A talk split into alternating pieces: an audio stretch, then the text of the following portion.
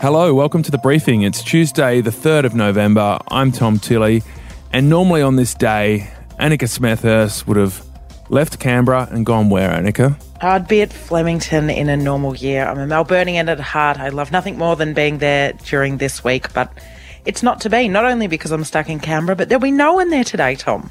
Yeah, in this briefing, we're going to find out how the race that stops the nation was saved and, and just how different it will be in this pandemic year, particularly with no one, not even the owners, trackside. Quite honestly, with the last few cases as well coming through a couple of weeks ago, it actually didn't feel 100% right. We were a bit nervous about what it means, and we need to be really thoughtful of that. The 2020 Melbourne Cup in just a moment. First, let's hit the big stories of the day.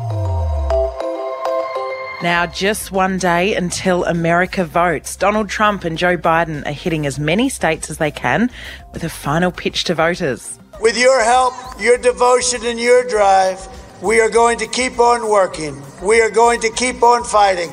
And we are going to keep on winning, winning, winning. Well, Joe Biden has other ideas. We learned a long time ago every generation has to fight to keep the democracy. I never believed we'd have to fight this hard, though. I never believed it'd be this much in jeopardy. Now, the national polls, if anyone trusts them, have narrowed slightly. The president is now trailing Joe Biden by 7.2%. A lot of people have voted early. They do slightly favour Biden, we're being told, but it's really hard to know.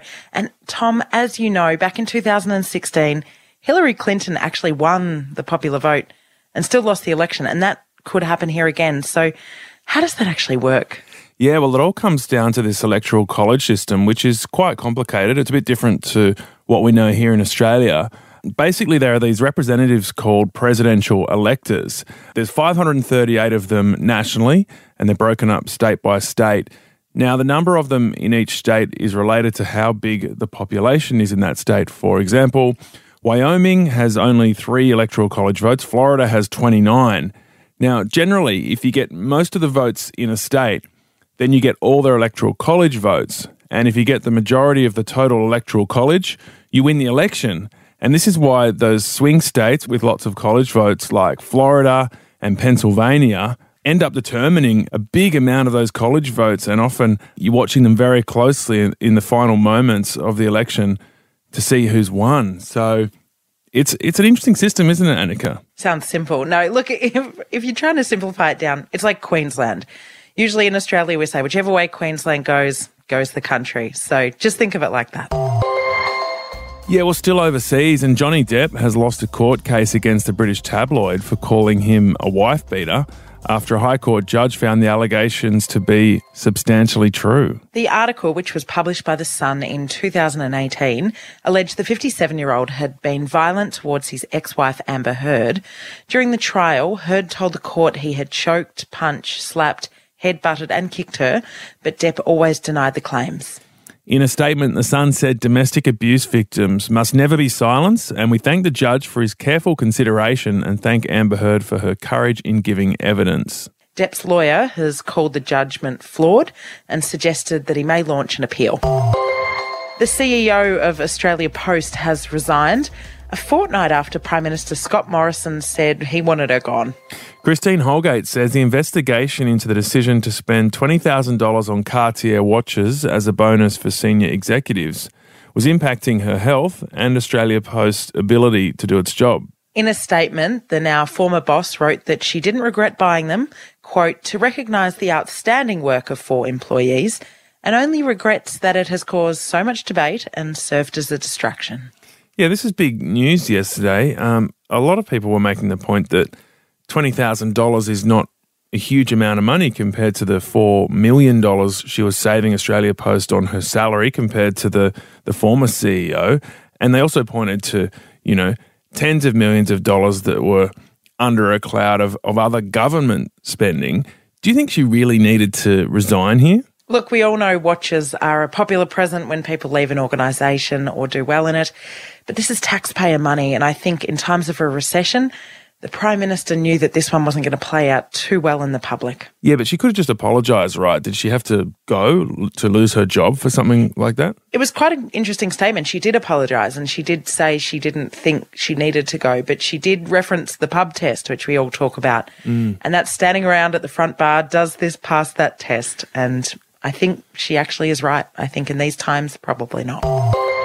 And Australian house prices have risen for the first time since the start of the pandemic, which is good news for some and not others. Yeah, not great for people like me who want to buy a house. Look, nationally, property prices lifted by 0.4% in October. Sydney and Melbourne were the outliers, though. The harbour city saw sluggish growth of just 0.5%, while Melbourne fell slightly by 0.2%. Yeah, so I guess house prices coming back is not good news for people wanting to get into the market, like so many young Australians. There is a silver lining if you're trying to get a home loan, though. The Reserve Bank is expecting to cut the cash rate again today from 0.25 to just 0.1%.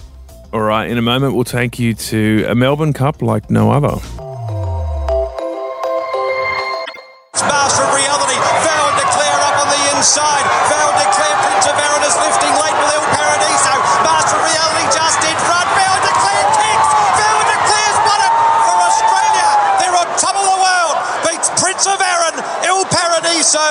A photo finish and Master of Reality, a classic cup. That was the race that stops the nation through two world wars, the Great Depression and the Spanish flu. That race that stops the nation has never been stopped itself. But Tom, there was a moment back in March when it looked like COVID 19 would halt the Melbourne Cup for the first time in 160 years. Yeah, and today that race will run, but with no crowds, no stilettos in the mud, no celebrities shoulder to shoulder in the birdcage. Fashions in the field will be fashions in people's front yards, and no roar from the grandstands full of people, just the sound of horses' hooves and jockeys' voices. In this briefing, we'll find out how the race was saved and just how different it will be in this bizarre pandemic year. Caroline Ralphsmith has been part of the team pulling together this year's race. She's the Executive General Manager of Customer Experience at the Victorian Racing Club. Caroline, thanks for joining us. Was there a moment where you thought COVID might be the thing that finally stops the race, that stops the nation? Yeah, you know, I think there were a couple of times, to be quite honest, uh, and we've sort of been on this journey since since mid March. We have not been back into the Flemington offices since then. Um, and in those early days, we sort of thought we'll just write it out and we'd get through March and April. But I think as um, more and more sports began to close down, there was a thought that racing would be one of them. And as you may know, that um, we have been extremely lucky in that racing has been able to continue, not necessarily with the way we always do it, but with the um, with our equine athletes has been able to continue the whole way along. But we just knew that if a jockey or a, or a trainer or a participant got COVID and that started to go through some stables, that would be a really big issue and that racing would actually stop entirely. So we were very, very conscious that the biosecurity, um, all the aspects of the biosecurity processes that were put in place were so important. And so, have any trainers or jockeys got COVID doing their job? There's been a couple of scares and a couple of tests that have been required, but no, no one has actually got COVID within the what they call the racing bubble at the moment. So, and touch wood, you know, it, it, we're not over, obviously. So, you know, we continue to be really, really tight on that sort of biosecurity approach. Now, Caroline, obviously the race is going ahead, and that's fantastic, but it's going to look pretty different to the normal day at Flemington. I'm a regular race goer. I love it out there. There's usually huge crowds, a lot going on. Who's actually going to be trackside this year? Yes, it is going to look really different. And I think the big thing about the Melbourne Cup Carnival is that there are lots of race days when there are people on course, but the Melbourne Cup Carnival just has multiple layers of major eventness, if you like, that goes way beyond normal racing. Um, and that means we normally have a huge amount of public and members and sponsors and corporates and entertaining. And unfortunately, this year, very, very little of that. In fact, none of that will happen. We'll have all of the racing participants, we'll have the, the jockeys and the trainers. Um, there's a core group of staff that are there to operate a lot to do with the broadcaster and there's um, the broadcaster along with some media. But outside of that that's pretty much it. So it's a very very different place than it normally would be. Yeah so no crowds. It's going to be very very different. Um, the vrc made some pretty strong submissions explaining to the government how you could have the owners there um, you know a thousand or so. So given the extremely low case numbers and given you know there's been 10000 plus at sydney events Do you think the government's made the wrong call? Look, we um, we made multiple submissions starting way back in. I think the first one that we made was about uh, six or eight, eight, weeks ago for various crowds. The difficulty in Melbourne is that we have had a bit of a roller coaster, and we have no desire for our brand to be associated with anything that is is spreading COVID either. So we were very conscious that it wasn't going to be easy, and, and we also did it knowing there was a decent chance it would not be accepted. Um, when we got closer to it, quite honestly, with the last few cases as we were coming through a couple of weeks ago, it actually didn't feel 100% right. We were a bit nervous about what it means, and we need to be really thoughtful of that. Um, the second proposal, which was much more focused on owners, which is the one I think you're referring to most recently, I think we could, you know, safely host um, a small number of crowds. But unlike Sydney, who's been in a position uh, to do that for many, many weeks, if not months, it is new for us, and we need to be caught careful and thoughtful. So I don't think there is a right or a wrong decision. There's so many different sides to this coin. I just, it's a really tricky one. Um, and you know, we we knew we could do it in one way, but we also were concerned about you know being the first to to give that a crack as well. So it's a trade off.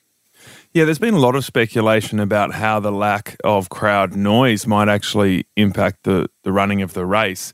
And we spoke to racing identity Emma Freedman, whose dad has trained five Melbourne Cup winners.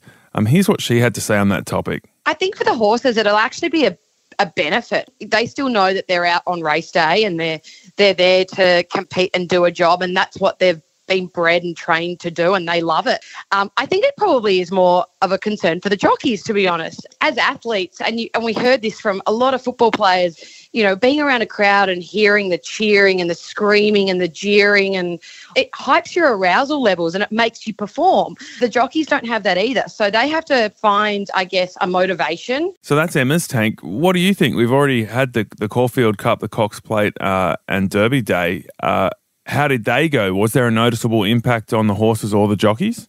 I'm not a jockey, so it's a really hard um, question for me to answer specifically, but we did not see that. We saw fabulous racing. We saw an absolute thrilled jockey and a thrilled owner and trainer when the, the race was won. So um, I, I don't think so. I think my sense is when you're on a horse, it is so intense. You're in the moment. There's actually a lot of noise going on. There's a lot of jockeys talking, you know, to each other. There's a lot, lots of horse noise going on, and I, my sense is not. Um, and from a broadcast point of view, the, there's enough atmosphere that's going on. I think to really create that for the for the viewer as well. Some of those traditions you're actually trying to keep alive, which is great. Things like fashions on the field are going to go ahead, albeit virtually. So, how are you doing that? Yeah, so we have um, a lot of different things that happen at the Melbourne Cup Carnival. Um, and Annika, as you said, you're probably quite familiar with them, fashions being one of them. It's such a huge part of what happens on course, both in terms of what people wear themselves, but also the competition element of it. And so we're really encouraging two things. One, for people to enjoy it at home. And if it's time for you to get your heels out and you haven't done it for a while, please do that and have fun with it. but also um, do fashions on your front lawn, which is our substitute. So we've got Maya Fashions on the front lawn this year where you actually take a photo of yourself, you upload that photo and you enter the competition that way. And that's been fabulous because it's meant that anyone can do it wherever they are. You don't actually need a front lawn. It can be in your back lawn. It can be on your balcony. And then in addition, we've got some just for fun categories this year to sort of reflect that weird COVID sort of space we've been in that are much more relaxed. So you're a Mad Hatter, for example, and some lounge in style ideas that if you really wanted to sort of get your fancy exercise gear on, you know, do that and take your photo of yourself. So, you know, distributing that opportunity so people can really have fun no matter where they are. Yeah, that's an interesting point. With with so many things that we haven't been able to access, like traveling interstate or going to bars and restaurants, there has been this pent up demand that comes back bigger and better. Do you think that might help the TV ratings because it has struggled in, in recent years. It came off half a million viewers last year. Do you think people not being able to be trackside will help boost the TV audience? Yeah, I do. I hope so. I think it's a double edged sword because there's also an element of, well, now I can go out. Maybe I don't need to be watching TV. So we're not quite sure whether it's going to be something where people are going to get super excited and really gather around the TV or gather around their pubs, or whether actually it's time to get out of the house and away from the TV. So we've done our absolute best to create a brilliant show, particularly for Cup Day, that's got a huge amount of entertainment layering and all the fashions and lots of great fun things. So we think it's going to be by far the best broadcast ever. And we hope that that'll really drive people to watch it and enjoy it at home in whatever, you know, fashion that they would like. Given, you know, a lot of these things won't be going ahead as usual, there's obviously going to be a big financial hole, not just for the race club itself, but for Victoria.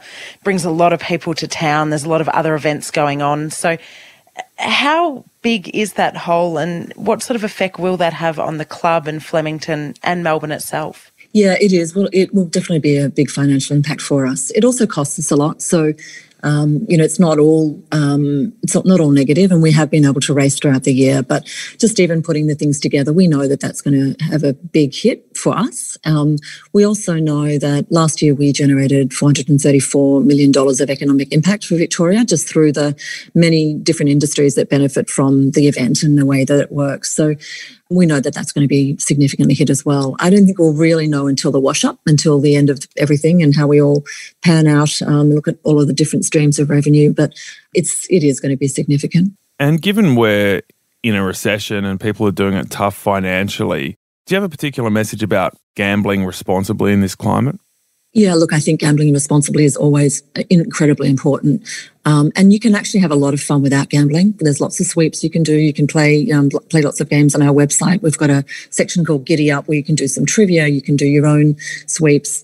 Um, I don't think, particularly the Melbourne Cup, it is more about having fun, enjoying the experience of being a part of something that's so Australian and so historical. And if that means you have a, a flutter, go for it. But, you know, everyone has to be really thoughtful about that, and we take that very seriously. And do you have a tip for the winner? I do but I, in no way would I suggest that you do this. But I love Verry Elleegant. I think she's beautiful, and I think off the back of the Caulfield Cup, she looks great. But if anyone does put money behind that and doesn't win, then I um, I take no responsibility. No backlash, please. exactly. That's Caroline Ralphsmith from the Victorian Racing Club um, with her tip. We also asked Emma Freedman from the well-known racing family for hers. Look, it's a really different Melbourne Cup because we don't have that huge influx of international nationals like we have had over the last 10, 15 years or so. So there's a lot of local hopes, which is exciting for Australian racing fans. A couple of horses I I think will definitely be in the finish. Finche, who ran seventh in the Melbourne Cup last year, watch out for his colours, aqua, white, and pink. Verry Elleegant. She has been a star this carnival. Um, hard to write off her train by probably the best trainer in the country in Chris Waller. And I'd also be looking out for um, if I've, you know, got to throw a, a Freedman horse in there as well. Steel Prince, who won the Geelong Cup about 10 days ago. He opened at $81. He's now into 34. So a lot of people thinking that Steel Prince can run a belter of the race. There you go. And uh, the final tip comes from Annika Smethurst. Oh, that feels like a lot of pressure, Tom. I need to know who you're on. Look, I like Prince of Arran. Did really, really well last year. Didn't quite get there. So that's in the red and the blue. Fingers crossed because I've got a bit of money on that one. And the tip from me is I have no idea. All right, that's it for today. If you are going to have a flutter on the Melbourne Cup, gamble responsibly. We'll speak to you tomorrow.